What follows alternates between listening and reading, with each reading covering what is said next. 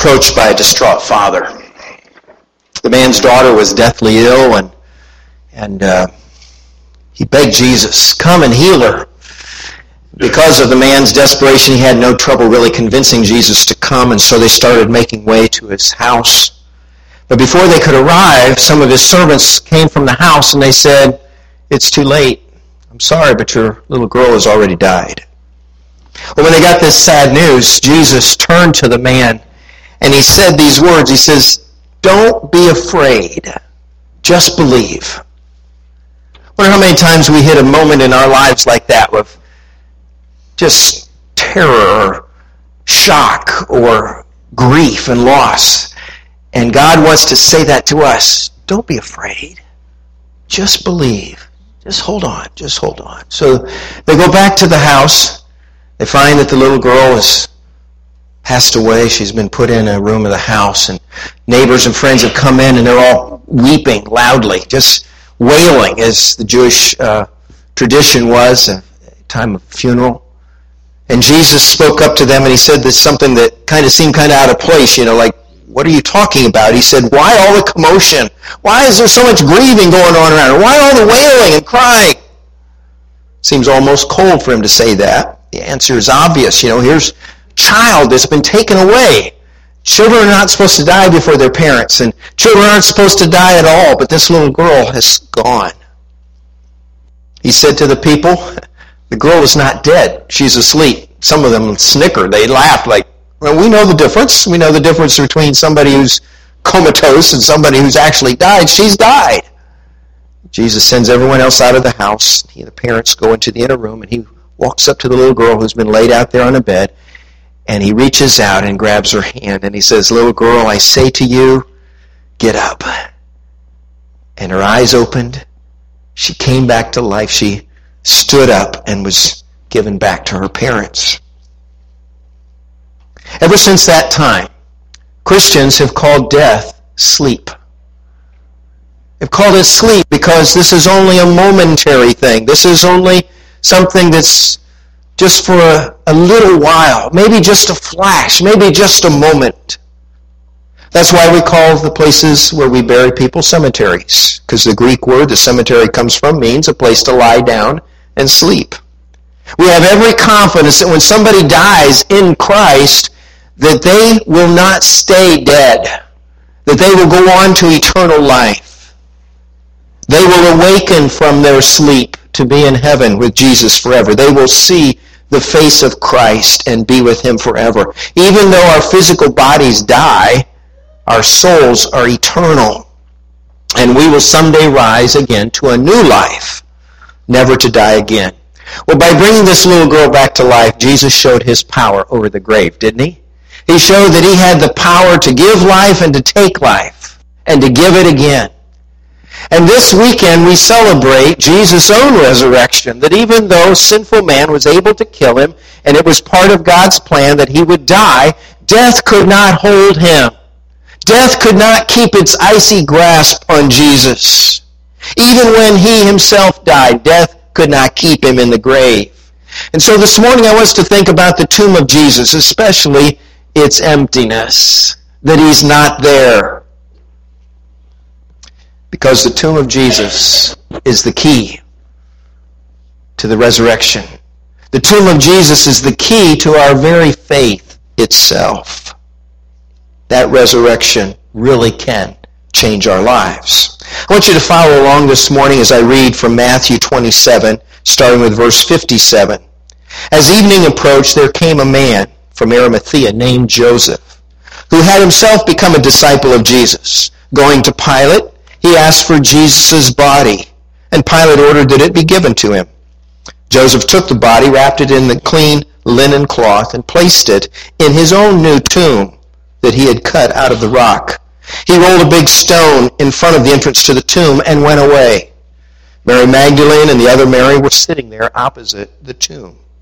The next day, the one after preparation day, the chief priests and the Pharisees went to Pilate. Sir, they said, we remember that while he was still alive, that deceiver said, after three days I will rise again.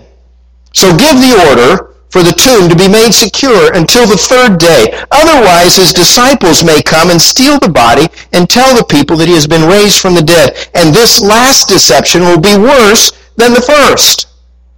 Take a guard, Pilate answered. Go make the tomb as secure as you know how. So they went and made the tomb secure by putting a seal on the stone and posting a guard. First of all, I want you to notice that this tomb is a borrowed tomb. It's not Jesus' tomb. Jesus had no real estate. he didn't have a house. He had never thought about, you know, having to buy a tomb. So he's going into somebody else's tomb, Joseph's tomb. Joseph had just had it dug out of the rock for himself. He was preparing for his own death. He's like people today, you know, make these prearrangements. And it was a very expensive arrangement in this case. But that was so close to where Jesus had been crucified that that was the obvious choice for Joseph as he gets the body, I just put him up in my own tomb. And so he and Nicodemus carry him there. Joseph experienced the death of Jesus like few disciples because he touched the body of Jesus. He found out that that body was lifeless. He was assured of that. And so he and Nicodemus prepared it. They wrapped it in the linen cloth and they put about a hundred pounds of spices and oils, uh, both as a way to respect Jesus, but also as a way to uh, slow down decay. And they had to hurriedly do this because the Passover was coming at sundown. So they very quickly put him in the tomb. They prepared the body. They put him up on this very shelf where I assume Joseph was planning his own body to be laid someday. And Jesus was put in this borrowed tomb. This was a borrowed tomb. It was not Jesus' tomb. Jesus took Joseph's place, and he took our place too, didn't he? This was a temporary tomb. Now, I don't know what Joseph planned. Was he planning on keeping the body there until Passover was over, and then they would move the body to some other burial spot? Maybe that was the plan. Maybe he thought he'd leave Jesus there, and someday when he died, his body would be put in the same tomb as Jesus. That would be a, a really neat thing, he would think. But whether G- Joseph thought it was permanent or not, I know Jesus didn't know it, think it was permanent. He knew it was temporary. He knew that it was only going to be there a couple of days. He had told his disciples repeatedly, on the third day, the Son of Man is going to rise again. He never intended it to be a permanent place. Even his most powerful enemies couldn't keep him in that tomb, try as they might. Jewish leaders went to Pilate, warned him that Jesus had said, uh, you've got to be careful because he said maybe on the third day I'll come back and and they don't want that deception to be worse than the first. So they sealed up the tomb. They posted a guard, and Roman soldiers kept watch day and night so no one would tamper with that grave. But Jesus' tomb was temporary. Have you ever thought that our tombs are temporary too? You know, if you died as a Christian, how long would you be in the grave? Some say you'd never go to the grave at all. Because as soon as you die, your soul will leave your body and the body will be buried, but you won't be buried. How temporary is that? Jesus' body was there for two days, and then he rose from the grave. Anyone who's in Jesus Christ does not go into a grave to stay. They merely walk through what the psalmist called Psalm 23, the valley of the shadow of death. It is a momentary experience, and then they go to eternal life in Christ. And it is not a grief time, it is a time of celebration for those who are in Christ. Sir Winston Churchill knew that. He planned out his own funeral service very meticulously, they say, and at the end of the funeral service that he had planned, there was a, a trumpeter that went up into the balcony and he started playing very slowly taps as the final thing of that ceremony, everybody thought. But as the last note of taps kind of wafted across the cathedral, another player in a higher balcony started playing reveille because they wanted to symbolize that Churchill was going home. He was going on to glory, on to eternity. It was not the end of his life, it was the beginning of his new life, eternal life in Jesus Christ. Jesus' tomb was a borrowed tomb, Jesus' tomb was a temporary tomb, Jesus' tomb was a triumphant tomb. Now it may sound funny to put the words tomb and triumphant together, the same sentence because we usually associate death with grief and loss and sadness. But Jesus' tomb is empty, and so it becomes this triumphant tomb, a place where Jesus achieved what he had promised, what he had prophesied. And what he proved was that he has power over the grave, power over death. The empty tomb is convincing proof of Jesus' triumph over the grave. Down through the centuries, other religious leaders have hit the scene of human history, haven't they? They've spoken about their religious insights. They've developed their own religious systems. They've just started, in some cases, their own religion. And people follow them, they've gained a following. People like Confucius and, and Buddha and Mohammed and, and uh, Joseph Smith and Mary Baker Eddy and, and Charles Taze Russell, just all kinds of people that have gained a following by people who thought they knew what they were talking about. But where are all those people today? Where's Confucius and Buddha and Charles Taze Russell and Mary Baker Eddy? They're in their graves, aren't they? They are dead. But Jesus' grave is empty. Jesus' tomb is empty because he is alive. He has no need for such a thing as a tomb. He never will. So what good does this resurrection mean for us today? That's really the big question. And maybe you're here today, you don't go to church very often, but you're just kind of wondering, what's the big deal? You know, Easter's a big deal, but why? What could this resurrection possibly mean for my life? Well, the first thing it can mean is that we can be saved. Jesus has shown the power over life and death. And when he wants to give life to someone, he can. When he wants to provide forgiveness for someone, he can. Jesus loved us enough to come to earth and to pay the penalty of our sins so that we could go free, so that our sins could be taken off of our backs. And his power over death and the grave proves that he is the giver of life and he is the only one who can give us new life. Jesus' death changed everything. Jesus' death and resurrection took away the sting of death, Paul calls it. Because there is victory in Jesus Christ instead, 1 Corinthians 15. As death has no hold on him, it can have no hold on us either. Even though we may physically die, our souls will never die. The Bible says that if we are baptized into Christ, we are therefore buried with him through baptism into death, in order that just as Christ was raised from the dead through the glory of the Father, we too may live a new life. That's Romans 6, verse 4. Romans 6, 5 goes on and it says, If we have been united with him in his death, we will certainly also be united with him in his resurrection.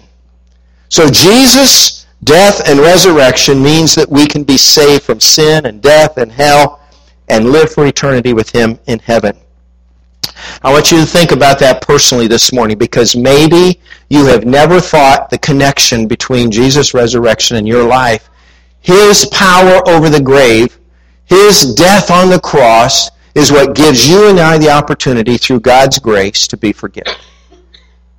Maybe you don't think you can be saved from your sins. Maybe you don't think you're worthy of that. You certainly are not. I'm certainly not worthy of that.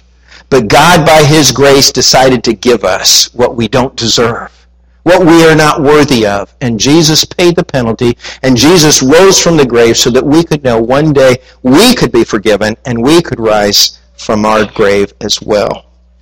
He is the only one who has ever shown power over the over the grave. And his power over death extends to us. And we can be free from that penalty. Secondly, Jesus' resurrection means that we can always have hope. Now, we have hope for eternity, certainly. We have confidence that someday we're going to be in, with God forever. But we even have hope today. And there is no situation in our lives that can be so dark, so trying, so stressful, so overwhelming that we do not have hope. And once we have the hope of Jesus Christ, it helps us to face every circumstance of our lives. For those of us who rest in this assurance, things can never get too dark, too tough, too hard for us to handle. There is always hope because Jesus is in control. And Jesus is able to achieve his purposes even through our deepest trials in this life. He will take those trials, He'll get us through them, and even strengthen us, and we'll come out better for it on the other side. And Romans promises us that uh, there is this positive good that God will cause in our lives because we are loved and called according to his purpose. In Romans 8:35, the Paul says, "Who shall separate us from the love of Christ? Shall trouble or hardship or persecution or famine or nakedness or danger or sword?" No, he says, "In all these things we are more than conquerors through him who loved us." This is the hope that we have in Christ, and it changes everything. There was a preacher who lost his wife when they were very young. She died to cancer, and he was left with two little girls to raise. On the morning of that wife's funeral, he and his daughters were walking down the street to the church building for the funeral. And his youngest daughter turned to him and she said, Daddy, does it hurt to die? He was kind of regretting, uh, wondering if he was going to get that question, kind of think of an answer. He didn't have an answer. And he's standing there at this traffic light waiting. What am I going to say? Does it hurt to die? How do you answer a little girl? Suddenly a big truck came up beside them and stopped at the light also, and the shadow of that truck came over them. Well, the light turned green, the truck took off, and the shadow left. And he said, There's my answer. And he turned to his daughter and he says, Honey, did it hurt when that truck came beside us and the shadow of the truck came over? I said, No, Daddy, that didn't hurt. And he says, Well, death is like that. The shadow passes over us and we move on with God. Jesus took our place in the tomb, and for that reason we will all face death differently than we would have before. He overcame our worst fears, and now we can face the uncertainties, the fears of this life with faith and hope and confidence in Him. Finally, the resurrection means something else very important. I want you to really get this. This is the last thing. Resurrection means that we must obey Him. We must obey Jesus. Because by raising himself from the grave, by overcoming death, Jesus proved that he is Lord, that he's king, that he's in charge. We're not. And so we must answer to him. We must obey him because he is, after all, Lord of creation. He is the Son of God to whom we must give account for our lives. We can't escape that. Now, we can choose any lifestyle we want to live. We're given the freedom to do that. We, we can pursue, we can live out every sinful desire known to man. And some of us have tried them all. some of us are still living there. Because we have the freedom to do that. God has given us the freedom to choose that. But you want you need to know that those choices have an eternal consequence. Those choices have eternal ramifications. Because one day we will give account to Jesus Christ. When the end, we're going to answer to Him.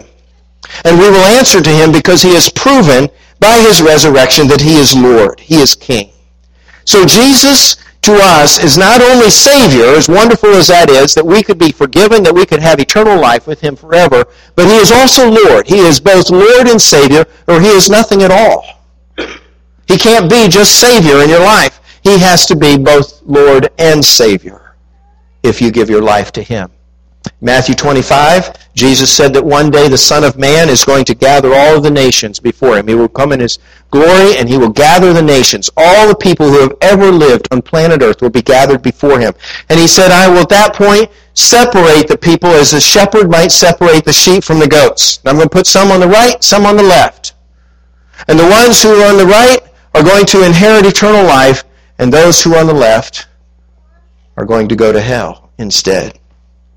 By his victory over the grave, Jesus has shown that this judgment is his right, that this is his rightful place. You and I are free to choose any path we want to choose here in this life, but the choices we make have eternal consequences. I know it's Easter. I know you have a lot going on in your life. I know that maybe you have family in, maybe you You've planned the whole day out, but this is a very important thing this morning. That you think about your life before God because you must give an account to God as I must give an account to God for how I live and what I choose to do in this life. And the biggest, most important choice you will ever make is to answer the question, who is Jesus? Is he Lord and Savior to you? Is he Lord and Savior of your life? Is he making the difference today as well as for eternity in your life? Jesus' resurrection is important because we can say, be saved, and because we can have hope, and because we must give an account to him one day. The pyramids of Egypt are famous because they contain the mummified remains of the powerful pharaohs centuries and centuries ago. Westminster Abbey is renowned because it uh, holds the bodies of English noblemen and kings down through the centuries. Muhammad's tomb is renowned because of its stone coffin and the bones of the prophet that it contains. Arlington Cemetery, not many miles from here, is important because it holds the remain of many great Americans who have died, not the least of which was John F. Kennedy, where they put his body in and they put that eternal flame up so that there would always be the reminder. People could see that and remember his life and his impact. But one tomb has this distinction, while all the others are noted for what they remain, the remains that are held there. This one is noted that it has no remains. There is no one in this tomb. It is the tomb of Jesus. The tomb of Jesus is empty. Just off Stonewall Drive down here. Some of you ride that road pretty often. There's a little street called Nelson. And Nelson Street is named after General William Nelson. He was a, a Union general during the Civil War. A lot of the streets around there are named after different Civil War generals. And Nelson was a man who had fought many battles in the Civil War. He was part of the Western Campaign in Kentucky area and had faced uh, the enemy many times. But he was killed in the Civil War, but not by the enemy. One night, as his, he and his men were relaxing in camp, he was inside the general's quarters, one of the houses there in this farm they were at, and men were outside all around in tents. And a couple of the men got into a brawl. Shots were fired, and one of the bullets somehow went into the house and struck General Nelson in the chest, mortally wounding him. As such, he was caught fully unprepared. I mean, he'd gone into battle before and he was expecting, you know, that possibility, but not while he was relaxing with his men. And suddenly he knew his life was passing before his eyes. And as his men rushed up the stairs to try and help him, he had one thought on his mind. One word came out of his mouth, and he said, Send for a clergyman. I need to be baptized.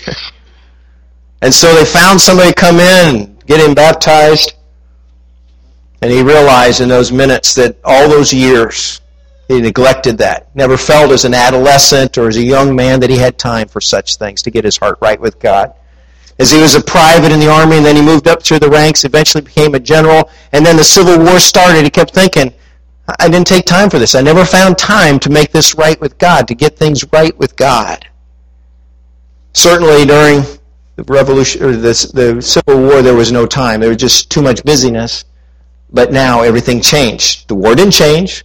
People around him didn't change. But what changed was General Nelson's priorities. Because he knew time was short. And he knew that his death was imminent. And so he did what he needed to do to get his heart right with God before he died. With only minutes to go before he entered eternity, he was baptized into Christ. Thirty minutes later, he was dead. Now, how much time do any of us have? You don't know. I don't know. Today could be our last day. We may go on for several years, many years. We don't know. The question is, are we right with God? Have we settled things with God? Are we making the decision we need to make today to have our heart right with God? We're going to give you the opportunity to do that. For you to put your faith in Christ, put your hope in Christ, and to surrender to Christ. In a few minutes, we're going to sing a song. It's just called White Flag. We're going to raise the white flag. It's a white flag of surrender, saying, God, I surrender my heart, my life to you. I put my faith and my hope in Jesus Christ. And we're going to invite you, if you want, to come forward. Maybe you're ready for decision then. Maybe you need to talk about it. We'll, we'll talk with you today, whatever needs to happen. But don't leave here until you have made this decision, until you have, have uh, gotten your heart right with God. Because no one knows how much longer we have. Are you right with God? That's the question of the day. Let's pray. Father, I pray that you would guide us in this decision time. If there's anyone here today, Lord, speak to their hearts. Help them to know that you are drawing very near to them, that you are giving them the answer to their lives. You are giving them the solution they so desperately need. Help them know, Lord, that they're not worthy for this, but that the worthiness is all about Jesus. That the perfect Son of God has already given his life for us, and we get to go free because of your grace. Uh, help us to open our hearts to you now, all of us, that we would realize that we must have our hearts right with you to be prepared for eternity and also to live with the hope and confidence that we can live in this life. Uh, Lord, we thank you for Jesus. We pray that he would uh, come very close to us now, into each heart, every person would think about their relationship to you. And anyone who needs to make a decision for Christ will do that during this time of decision. I pray this in Jesus' name. Amen.